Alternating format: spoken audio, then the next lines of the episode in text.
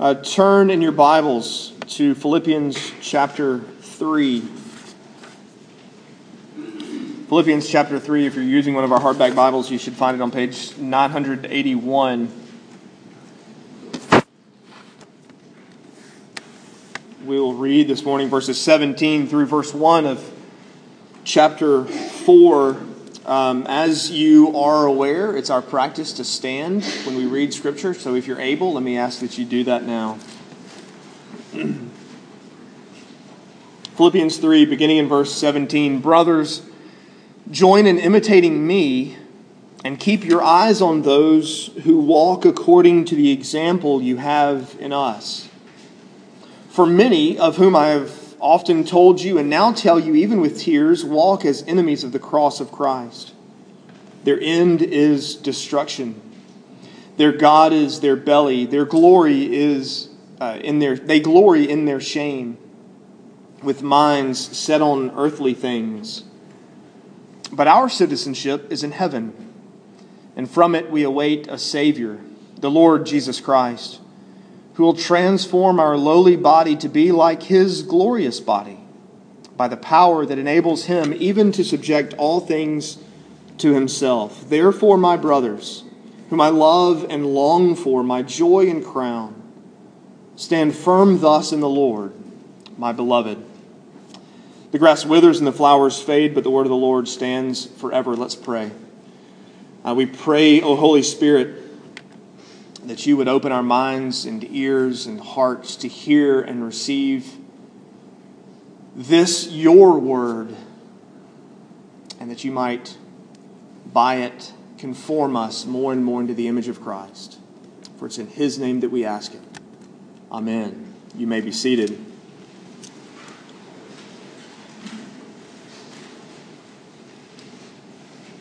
You know, um, if you have a, a passport, your country of origin determines the color of your booklet. We're Americans, I guess all, most of us, all of us.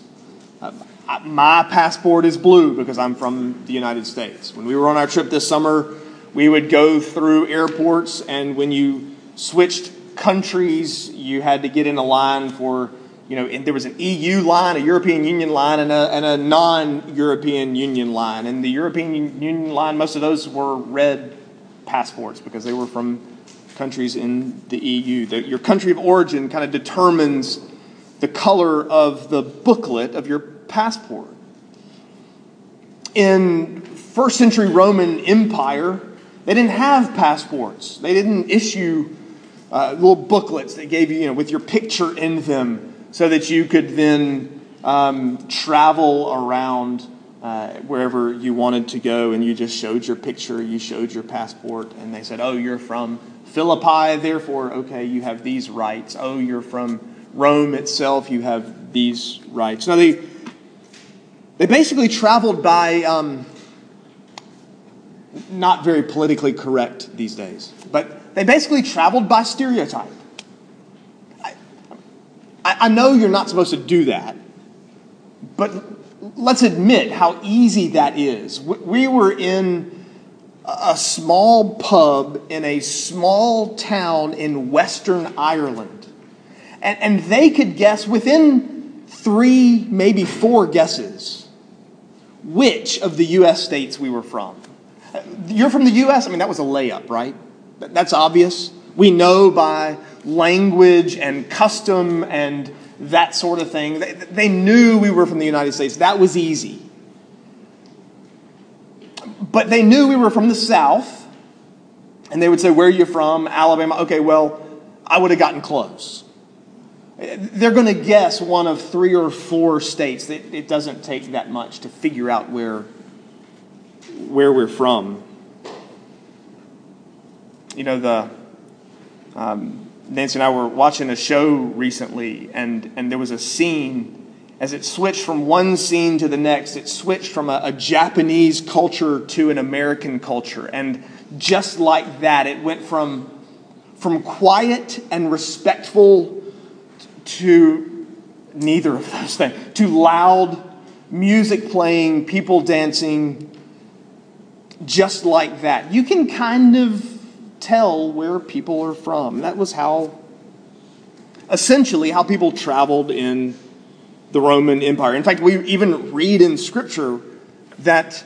Um, that all Cretans were stereotyped as liars, evil beasts, and lazy gluttons. And that all Athenians, all they really wanted to do was sit around and learn the latest, greatest, newest philosophy. There, there were stereotypes out there. That's essentially how people traveled in the Roman world. There was no camera, there was no way to take pictures and have a passport. Paul uses uh, in this passage sort of the idea of maybe what we might call a reverse passport. See, my passport tells you where I'm from, it doesn't really tell you where I'm going. Paul says not only can you tell where people are from by their language, by their speech, by their personalities, by their customs, by the, the terms they use for different things, you can tell where people are from. But Paul says you can also tell where people are going by those things. Not, not where they're going, like getting in the car and going to the store and is, are you going to Publix or Aldi? That's not the. You can tell where they're headed ultimately by the life that they live. You can tell where someone's from by their speech, by their language, by their terminology. You can also get a sense of where they are headed. Paul has already, earlier in this chapter, told us to, to watch out for certain people. In, in verse 2, he said, Look out for the dogs, look out for those who mutilate the flesh, look out for those evildoers. They're, they're people we need to watch out for, to keep a, a wary eye on because they're dangerous. But here he says, there are other people you need to watch. There are other people you need to keep your eye on, people worth emulating, people worth modeling your lives after. If you, if if you watch enough college football, Kirk Herbstreit is the best at this.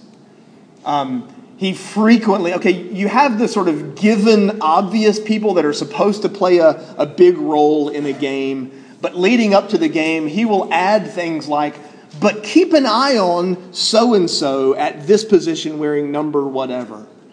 He's, he's great at reading uh, and picking up um, picking up blocks, or he's great at reading the, the quarterback's eyes and he's able to jump on a ball better than most. He's, he's great at pointing out, but keep an eye on these people. Watch these people. Paul says there are some people you need to watch. There's some people you need to, to keep an eye on, not because they're dangerous, but because they're, they're worthy of emulating, they're worthy of modeling your life after. Paul's following Christ. Others are following Paul. He's already held up Timothy and Epaphroditus as models of Christian living.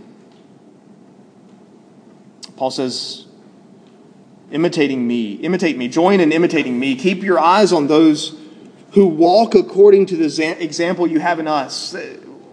Keep an eye on those who follow, who model their lives after Timothy and Epaphroditus, for example. But there are people who are enemies of the cross. These people would be friends of the cross. These people would, would point you to Christ by their lives, by their behavior, by their action. But there are people who are enemies of the cross. We read in verse 18. Paul's not very specific here. Did you notice that? He doesn't, he doesn't really give you a, a clear um, definition of who these people are. He may very well be talking about the legalistic Judaizers that he's already mentioned before. Their God is their belly. They, they make a God out of Jewish dietary laws. They've, they've said, yes, Jesus, but but Jesus plus your works. Jesus saves you, yes, but not Jesus alone. You're not saved by grace alone, through faith alone, in Christ alone. You're saved by faith in Christ plus. and if you're Gentiles, if you want to come to Christ, you have to come through Judaism. You have to add circumcision, um, Jewish dietary laws, you, the things that you uh, may and may not eat. They, they add to Christ by adding the law of Moses to the basis of your salvation. He, he could mean, when he says that their God is their belly, he's referring to the legalistic Judaizers who've, who've essentially made a God of their dietary laws. They glory in their shame. He's already said that, that circumcision, divorced from Christ, when you separate Christ from the sign, when you, when you separate the sign from its fulfillment, you, you miss the point of the sign altogether. And so you glory in circumcision, that which that which should have been private, you've now made public. That which was merely a sign pointing to Christ, you've now made the end of your salvation, the, the basis of your salvation. Their God is their belly. They glory in their shame. Where, where do you want to have lunch this week? Let's, let's meet at lunch, uh, at Lawler's for lunch. No, can't do it. Can't eat at Lawler's. I, I can't do pork. I, I can't do bacon. Oh, poor, wretched soul. There's, they, they make their belly their God.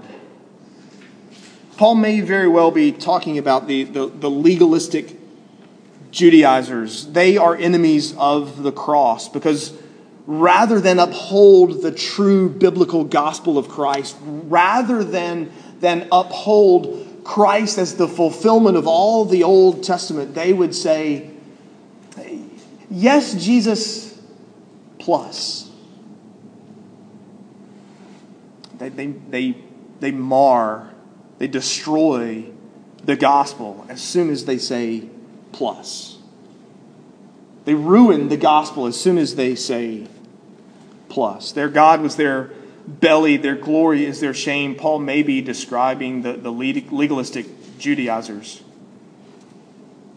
But it's also possible he's describing the exact opposite of that. Because it wouldn't have been all that uncommon in Greek, in the Greco Roman world that Philippi very much was, to say, well, what I do in my body really doesn't matter. And, and it, what really matters is my spirit. And, and he could be describing not, not legalistic Judaizers, but, but antinomian Greeks, people who say there is no law at all. It, it doesn't matter what I do. There are people who would would satisfy their fleshly desires. Their God is their belly. They can eat and drink and whatever fleshly desires they have, sex, it all, none of it matters. They, they consume it all. They've, they've made an end. Their aim is to worship the things that they can do in this life. They merely want to, to satisfy the desires of their bodies, whatever those desires may be. Their motto might be eat, drink, and be merry, for tomorrow we die. There's nothing after the grave, so it doesn't really matter what I do. I might as well live up this life. I might as well enjoy this life because this is the only life there is. He could be describing the legalistic Judaizers, he could be describing antinomian Greeks you know people like this. You, you know people who, for whom the real heart of their Christian life is I don't drink, smoke, or chew, or go with girls that do. You know, no, my campus minister used to say that all the time in college. You know people that, that, that that is, their Christian living is marked out by, well, look at all the things that I don't do. Look at all these barriers I've set up around myself. Look at the, the laws and rules I've established that I keep, that I obey. See, I'm a Christian. Jesus plus, look at all the things I don't do. And as soon as we say plus, we've destroyed the gospel. There are those out there who make no claim for Christ whatsoever. They are living for this world only. This is the only world there is in their minds. This is, I might as well eat, drink, and be merry because tomorrow I'm going to die. And after that, what? Nothing. And since there's nothing, I might as well live this life to the fullest. I might as well, to quote Schlitz, go for the grab for the gusto. Because this life is all there is. You know people who will abuse the gospel. You know people who will say, Well, I'm, I'm saved by grace. Oh, blessed condition. I can sin all I want and still have remission. An abuse of the gospel, an abuse of, of certainly of what Paul says here in this passage. He could be talking about legalistic Judaizers, he could be talking about antinomian Greeks. You know, there's, there's one word in English that has two definitions, and those definitions are opposites of each other. The word cleave has two definitions. And those two definitions are the opposites of each other. It strikes me as interesting that Paul could, with, this, with these two verses, verses 18 and 19, could actually grab two extremes like the legalist and the antinomian. And we go, he could be talking about either one of them. Because either one of them are enemies of the cross.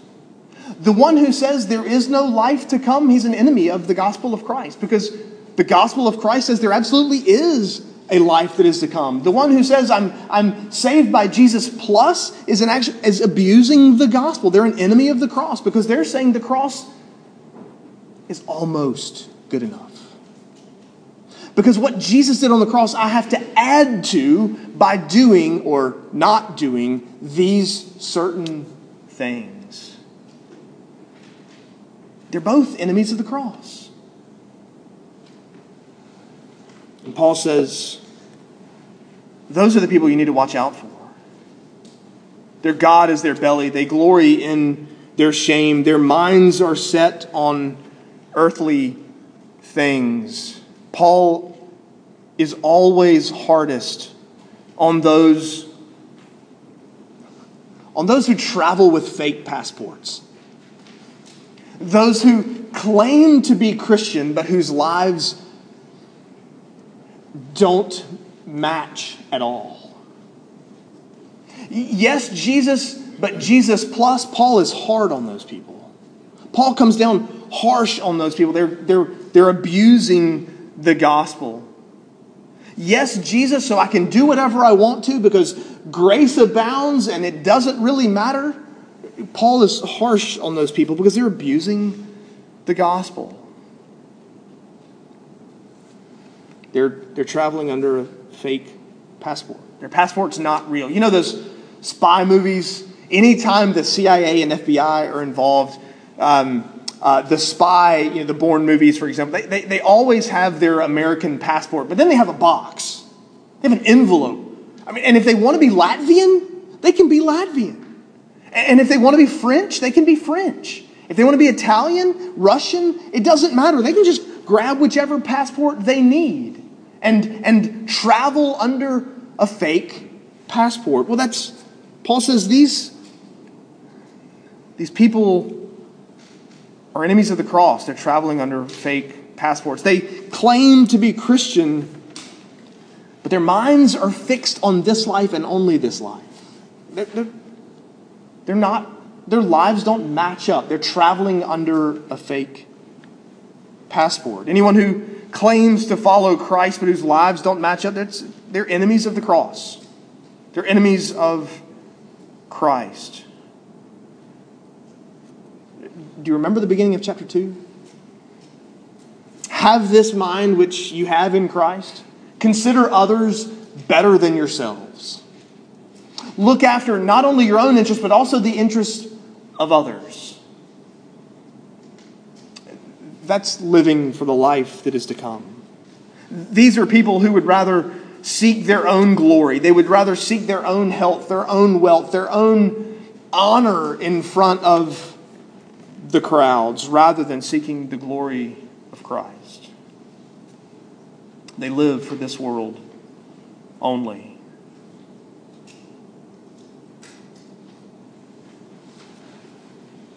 Athens is not a very big town. We have two zip codes. Some cities may have three, four, five, six zip codes. We have two. Technically, we have three. Okay, I'll, I do not want you to think I'm ignorant. There is a third zip code. That's your post office box is one two. But your domicile, your house, the place you actually live, is either going to be in 1 1 or 1 3, right? That's your zip code. Unless you're a Christian. That's merely a temporary zip code. That's not your permanent address. You're only living there temporarily. Notice Jesus, I mean, Paul says in verse 20, our citizenship, our true zip code is in heaven. We, are not really here. I mean, we're here. We're really here. But our citizenship isn't here. I may carry a blue passport because I'm from the United States. But we as Christians have a, a different color passport. I don't know what I don't know what color passport heaven heaven gives out. Gold, you want to go with gold? I bet you all thought gold. As soon as, as, soon as I mentioned having, heaven having a colored passport, you all thought gold. Let's go with gold. But you, you, your passport not only reflects where you're from, it reflects where you're going. We are citizens not just of this world. We're citizens of the world that is to come. We're citizens of heaven. We're citizens of, a, of a, another country. We carry a passport that, that is a different color that reflects that we are headed towards heaven. And it's from that heaven that we look for our Savior, the Lord Jesus Christ, to return. It's from that heaven. He's coming from there to get us. He's coming back from that heaven to get us. Now, most of us, I expect, will have died before he gets here. We may be alive when he returns. And, and we saw what happens in our affirmation of faith earlier. What will happen to those who are alive when Christ returns? If, however, we are dead, our bodies are in the ground, he raises those bodies from the dead. And he transforms this earthly, lowly, created, sin affected body into a body, a glorious body like his. We anticipate a new body. Death doesn't get the last word. The grave isn't the last thing to speak to you. The grave doesn't grab hold of you and say, Ha, see, I won. I finally won. The grave loses. Death loses. And we have the hope and anticipation and expectation of, yes, our body will be laid in the ground, it'll, it'll decay, it'll decompose. And I don't know how this works when Christ, I haven't experienced it yet, right? I don't know how this works, but when Christ returns, our, our body is going to be put back together again. And, and it's going to be like the body you have now and not like the body you have now. Jesus, after his resurrection, had a body. He ate food, he could be touched, he could be hugged. He was seen by hundreds of people oh, well, maybe they saw a ghost. Ghosts don't eat. And if a ghost does eat, you watch the food fall to the ground. There's, there's no place for it to go. Jesus ate and was, and was touched. He was recognizable as Jesus. In fact, he, he bore the scars and showed them to Thomas and said, See, it's me. It really is me. And yet, somehow he could appear in an upper room with doors locked and windows shut without knocking first or, or magically unlocking the door and walking in. I mean, nobody heard the door. He, he, can, he can appear. And, and on the road to Emmaus, these people couldn't recognize him. They, they didn't, he kept them from recognizing who he was.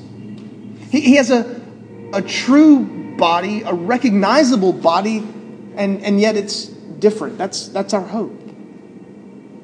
We anticipate a resurrection in which we will have glorious bodies in the life that is to come. Notice the great joy of heaven. Isn't we thought we thought heaven issues gold passports. Because in our, in our minds, we're all excited about streets of gold. There's no description of heaven here. There's no description of, of what that's like. Paul's great joy and ours is not heaven itself. Did you notice that? It's Christ.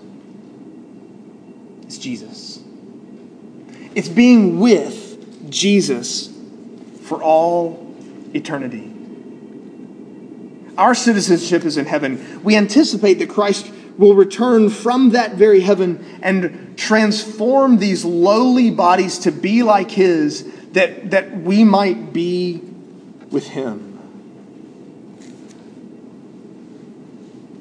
You know, one of the reasons, well, you get a passport to travel overseas because you have to have one. Now, once you have one, what you really hope for is stamps. You want to fill that book with stamps. We were horribly frustrated this summer when we flew from Ireland to England in Liverpool and, and walked through the airport like we just walked through our home in Athens. There was, there was nobody to look at our passport. Nobody cared. Nobody to stamp the thing. I, I, I left paying with euros and now I have to pay with pounds. I should get a stamp. That should be how this works. If I have to change currency, I should get a stamp. One, the only time our passport was stamped was in Dublin landing there and then landing again, coming back from Scotland. But the coolest experience was flying out of Dublin to come home. It was a hassle because uh, in Ireland, the U.S. handles all the customs in Ireland. So we had to travel through layers and layers and layers of security and questions and all kinds of things. The last guy we passed, he looked at our passports. He asked us a few questions about our trip. Made sure Mary Lyles could do her times tables. I don't know why that came up, but he did. He asked her that question. The last thing he said to us was, Welcome home. And it took me a second. As a representative of the United States, he saw our passports, he approved everything we'd been through, made sure we weren't carrying anything illegal. And, and as we walked away, he almost forgot, I think, but as we walked away, he kind of turned back and said, Welcome home. It took me a minute. And then it dawned on me. I'm in the Dublin airport. I still have to get to a gate. I still have to wait for a plane to land. I still have to board that plane and fly several, six, seven hours across the Atlantic Ocean before I actually get there. But here, this representative of the United States had the right and the authority to say to me, Welcome home. I was as good as home.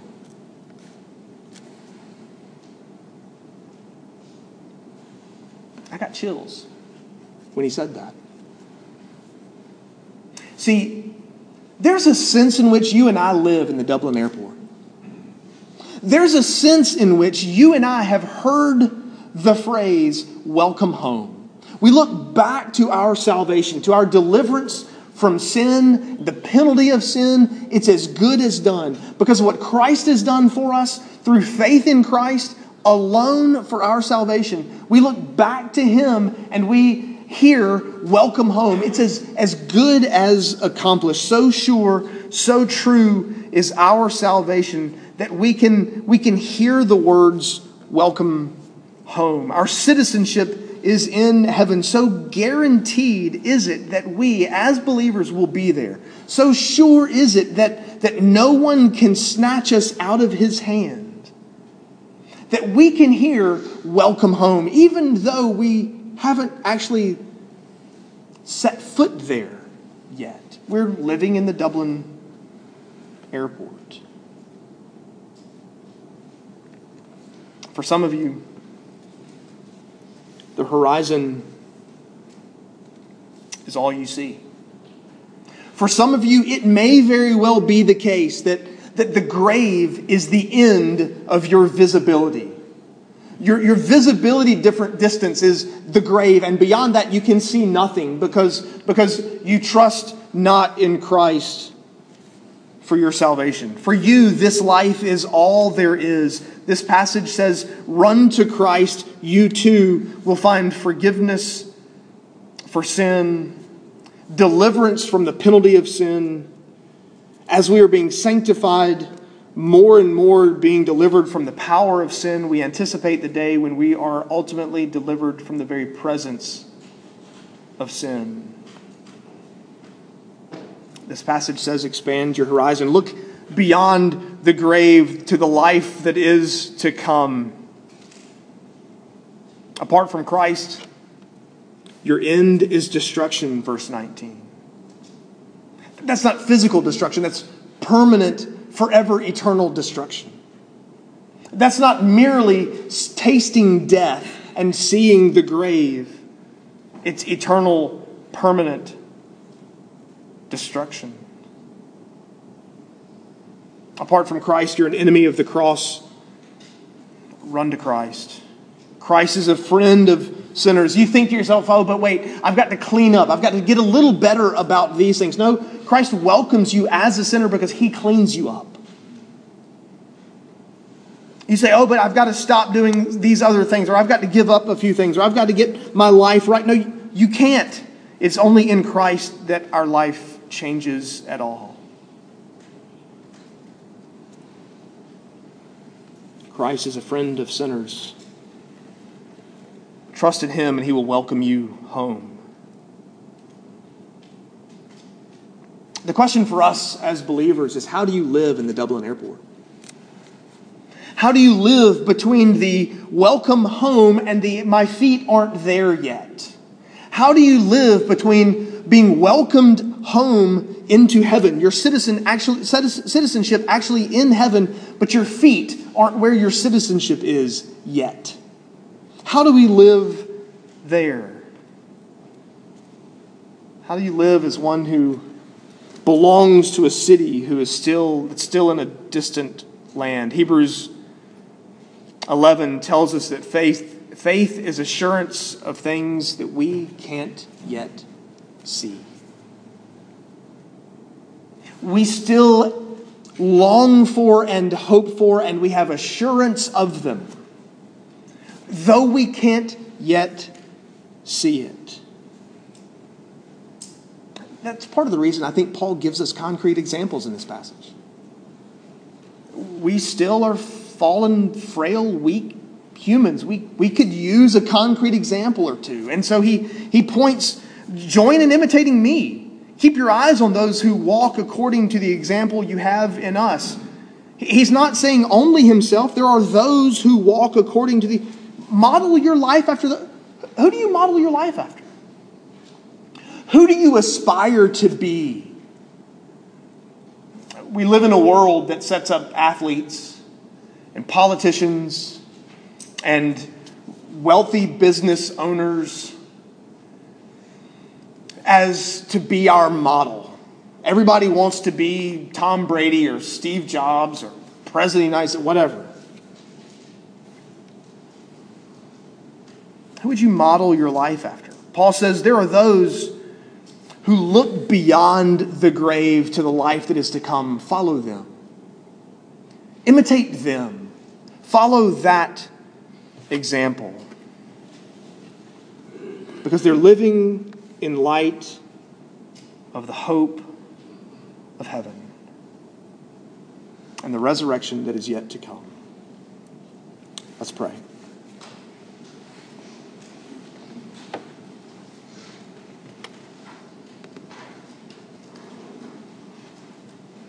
Father, we thank you for the promise of a resurrection, for the promise of a life that is to come. And your promises are yea and amen in Christ. They are sure and true. So true that, that we can stand in the Dublin airport, our feet not yet on home soil, and be assured that they one day will be. Father, we pray that you would give us the grace to live in that airport to live in between, to live as citizens of heaven in a world that wants to oppose heaven. And we pray that you would use us to gather more and more citizens of heaven along the way. Through Christ we ask it. Amen.